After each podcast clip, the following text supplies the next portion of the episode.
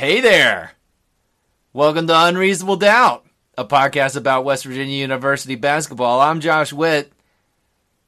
Preseason episode five with Chris Anderson. Follow me on Instagram at unreasonabledoubtwv. Twitter. Tweeting on Twitter. Find those tweets at I'm Josh Witt. Facebook. You know? You still on the Facebook? Have you seen any political ads on Facebook? Me neither. So check out Unreasonable Doubt on Facebook. Find it, hit the blue thumb, follow the podcast page on Facebook. Interview! Let's hear from somebody who really knows what's going on with the W V U basketball program. And I've done that this week. Chris Anderson joined me. He works with Mike Kazaza at ear sports dot com, E E R S P O R T S dot com. Part of the two forty-seven Sports Network, also affiliated with C B S. Chris joined the podcast to give a preview of the twenty eighteen nineteen season, his thoughts, his predictions. He covers recruiting for both basketball and football.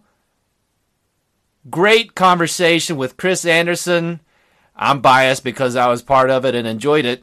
Here's my interview with Chris Anderson.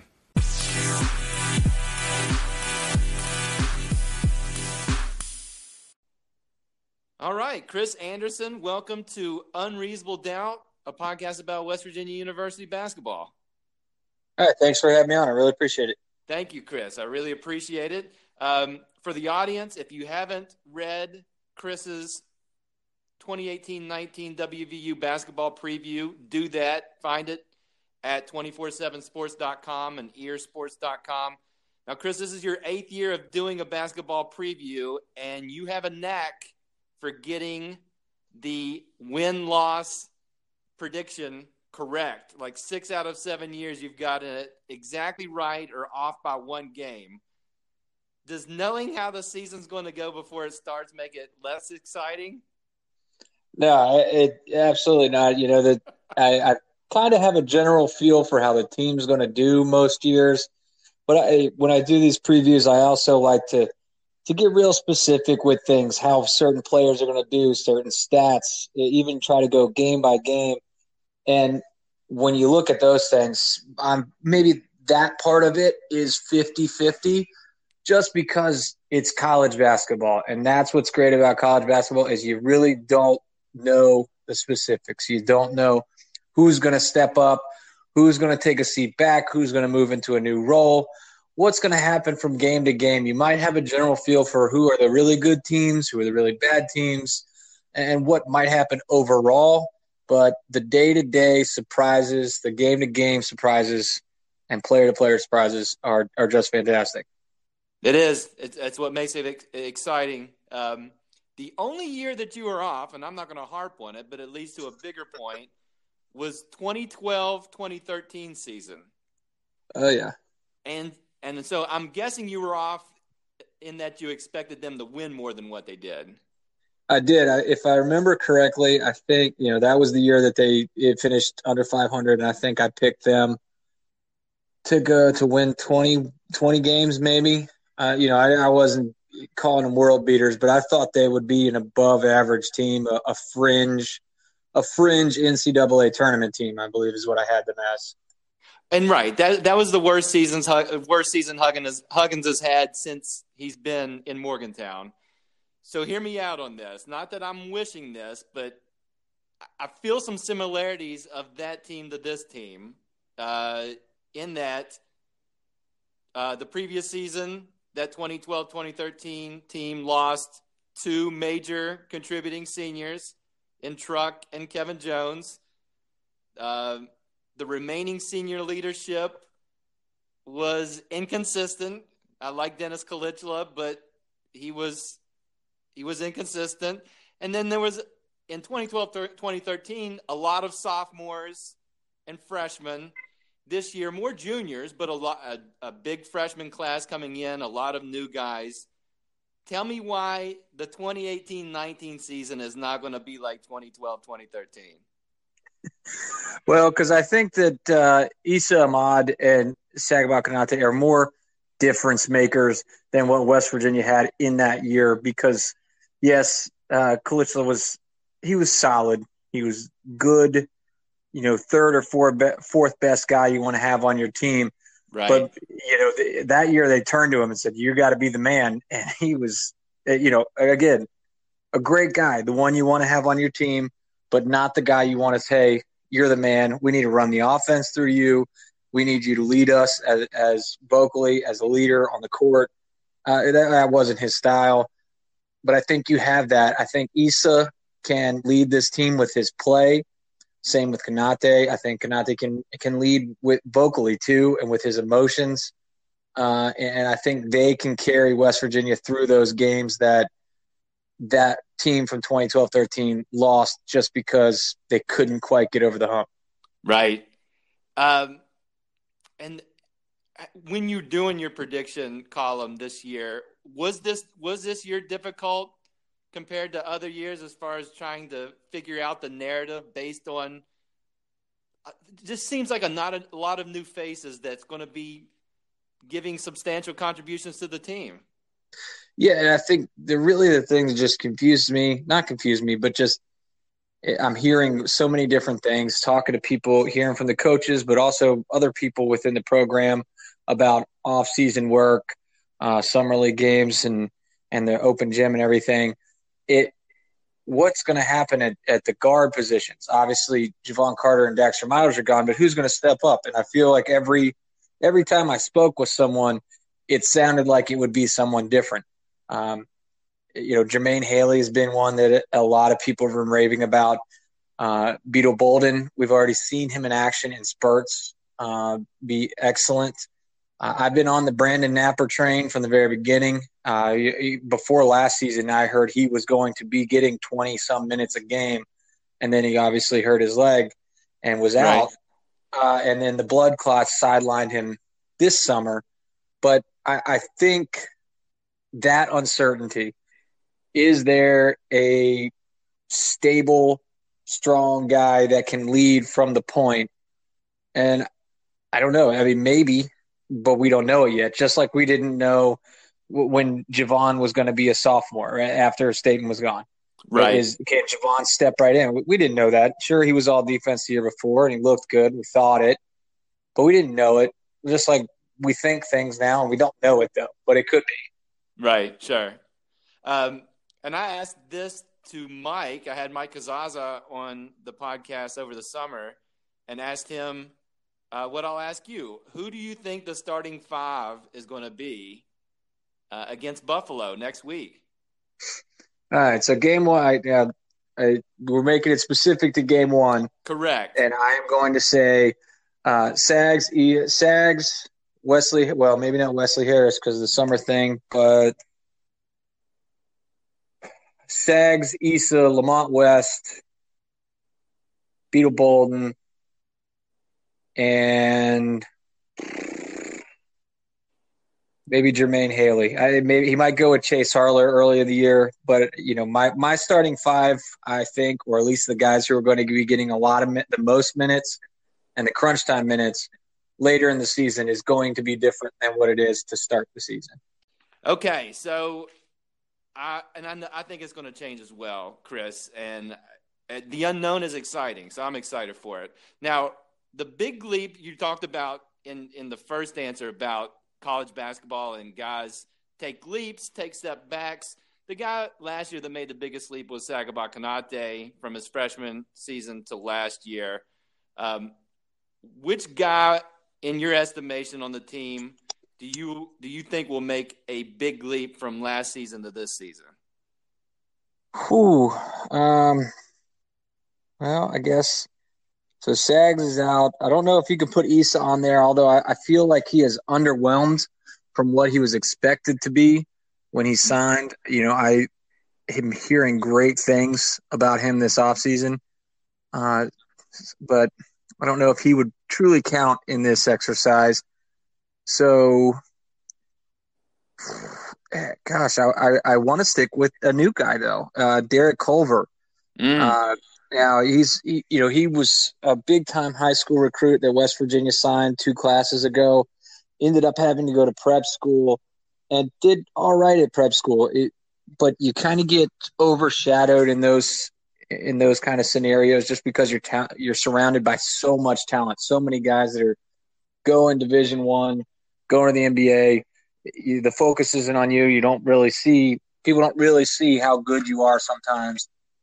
And now that he's arrived on campus, he's the coaches could not be more thrilled with how he's played this summer. And I think he'll jump right into the rotation to begin with, but by season's end, he could be a twenty-some minute a game kind of guy. Wow. Uh, that's exciting because I think we both agree, Sagaba Konate, this might be his last season with W V U. So having somebody step in as an inside presence, it's good to hear that that's Culver might be that guy among others. Yes. Uh, I think that's, as it's been put to me, this is might be the best group of forwards this team has ever had between Issa, Sags, uh, Wesley Harris, Lamont West, uh, Derek Culver stepping up, Andrew Gordon looking like a decent player who might be able to give you a few minutes, Logan Rout who can give you a few minutes. It, it's a deep and, and very talented uh, front court. Very exciting. Um, so you've talked about recruiting. That's something that you that you cover a lot for W V U sports, specifically basketball and football. Do you have a preference on which sport you like to cover for recruiting, basketball or football? Oh, oh God. Uh, they're so drastically different. Football, you know, you got a hundred some guys every class claiming an offer, and it changes uh, almost every couple weeks over who's a quote-unquote take and who isn't and whether that offer is legit or not. In basketball, it's pretty straightforward. You know, it, there's there's maybe three, four spots a class, if that, and the staff will focus on seven to ten guys, and that's it. And so you really it, – it's nice to know – what the board is, who the targets are, who's the top guy. But the downside is when you get into basketball, you get into the handlers and the um, and the A A U coaches and everybody else trying to make sure that, you know, no one gets to talk to their guy. So right. It's a lot more difficult to get interviews in basketball is the downside on that. So it's good and bad for both. Gotcha. In that vein, best basketball recruiting story you can tell on a podcast. uh, I don't know. Well, it, it doesn't. The, the best ones. Oh man, what is that kid's name? I'm trying to think. What he he ended up at UConn, which might not surprise some of our listeners. But uh, boat. it would no, no, no, no. It, this this kid was not being recruited by W V U. I was scouting a couple other guys for W V U up at the Hoop Hall Classic and uh, at the Hall of Fame or the Hall of Fame Classic up in Massachusetts. Uh, I was just five, about five years ago, and young man, about seven foot tall, ended up signing again. He ended up signing with UConn. He had a bunch of offers, and I went up to talk to him. We start chatting, talking, doing an interview, and out in the hallway after one of the games, and almost immediately. I guess we got we got two or three minutes in the interview, and then I just got almost tackled, I think is almost a literal term here, by his A A U coach and his like uncle or something, just just furious that I would speak with him without, you know, just this whole big thing about how he's not allowed to talk to anybody unless they talk to them, and he can only talk to somebody from E S P N and this and that, and I got to get out of there. And they tried to revoke my press credentials, and it was wow, it was something else. I'll tell you what. I think I've seen that in the movie Blue Chips. Maybe that, that sounds crazy. I mean, it, it's it's funny, you know. Obviously, we're hearing all about it with these F B I cases, but it's everything that everybody thinks of basketball recruiting. If you think it, it's it's probably true. Oh it, it's. Gosh. Bad, and hopefully it's getting better, uh, you know, but man. How and Chris, how recently was that? What what time frame were we talking about? Uh, I was I was up in Massachusetts about five years ago. So yeah. Oh my I, you goodness! Know. It's, it's in this decade. That's that's amazing. That's crazy. Yeah. Oh my gosh! All right, that, that is. Try to look up what that kid's name was. Oh my gosh! That's yeah. Send it to me later. That that is a yeah. That's a great story that you can tell on a podcast. Um, all right, Big twelve preseason player of the year, Dean Wade from Kansas State. Is he overrated, underrated, or properly rated? Oh, I mean, Big twelve player. If if you're calling him Big twelve player of the year, I think you're going overrated. He is a very good player. I think he'll probably end up getting first or second, maybe first team, maybe second team, all Big twelve. But I think at this point, it, they're just giving it, not giving it to him off of seniority, but he's been there, he's produced. He's a known commodity in this league, and I think it's a safe pick. But I, it would surprise me if he was the best player in the league come season's end. I mean, my reaction to it, Chris, was like, okay, so what does that mean for the conference? And again, no offense to Dean Wade, but if he's the preseason player of the year, what does that mean? The conference is down? I don't know. Uh, I, I I don't either, but you know, everybody's up on everybody's up on Kansas State just because they have so many guys coming back. But again, you know, they got two guys on the Uh, first team, but right. I, I just just don't. I just don't know about that. We will see. We'll we'll leave it at that. That says a lot. Um, what's your prediction? And not to not to give away the column, everybody needs to go read it uh, for the basketball preview. But what is your prediction for W V U's record for the twenty eighteen nineteen season? Well, let me see. I got to pull it back up. I, uh, I don't mean to put you on the spot. No, I, I, I picked. Uh, I believe it was twenty-two and nine overall. You know, I, I, that's pretty much in line with last year, and, and I think this year will be a lot of the same. I think West Virginia will have some rough, you know, just losses that you just look at and you're like, how how did that even happen?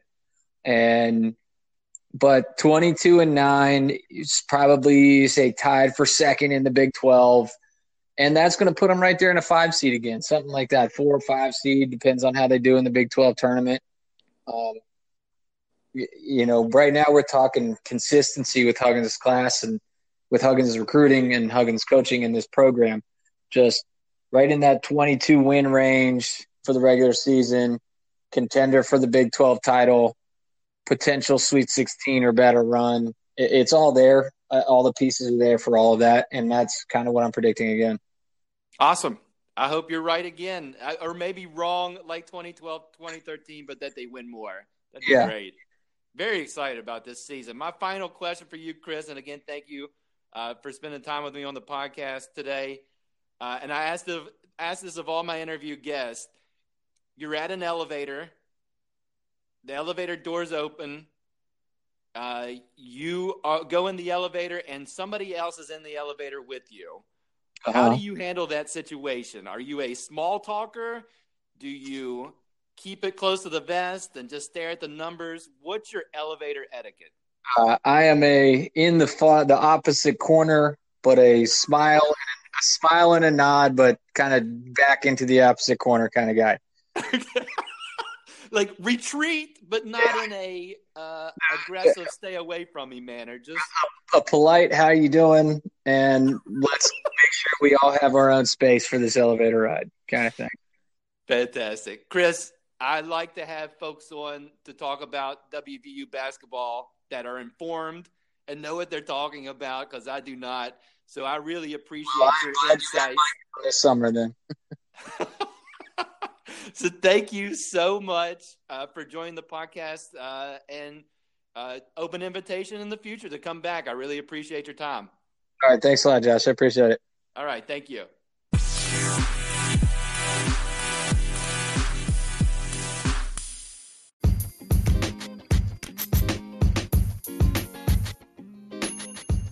Big thank you to Chris Anderson for joining me.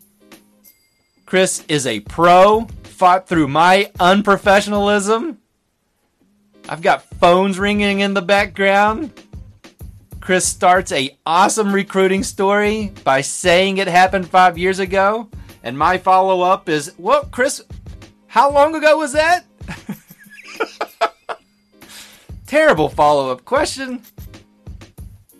Thank you, Chris, for joining me. You can find Chris on Twitter.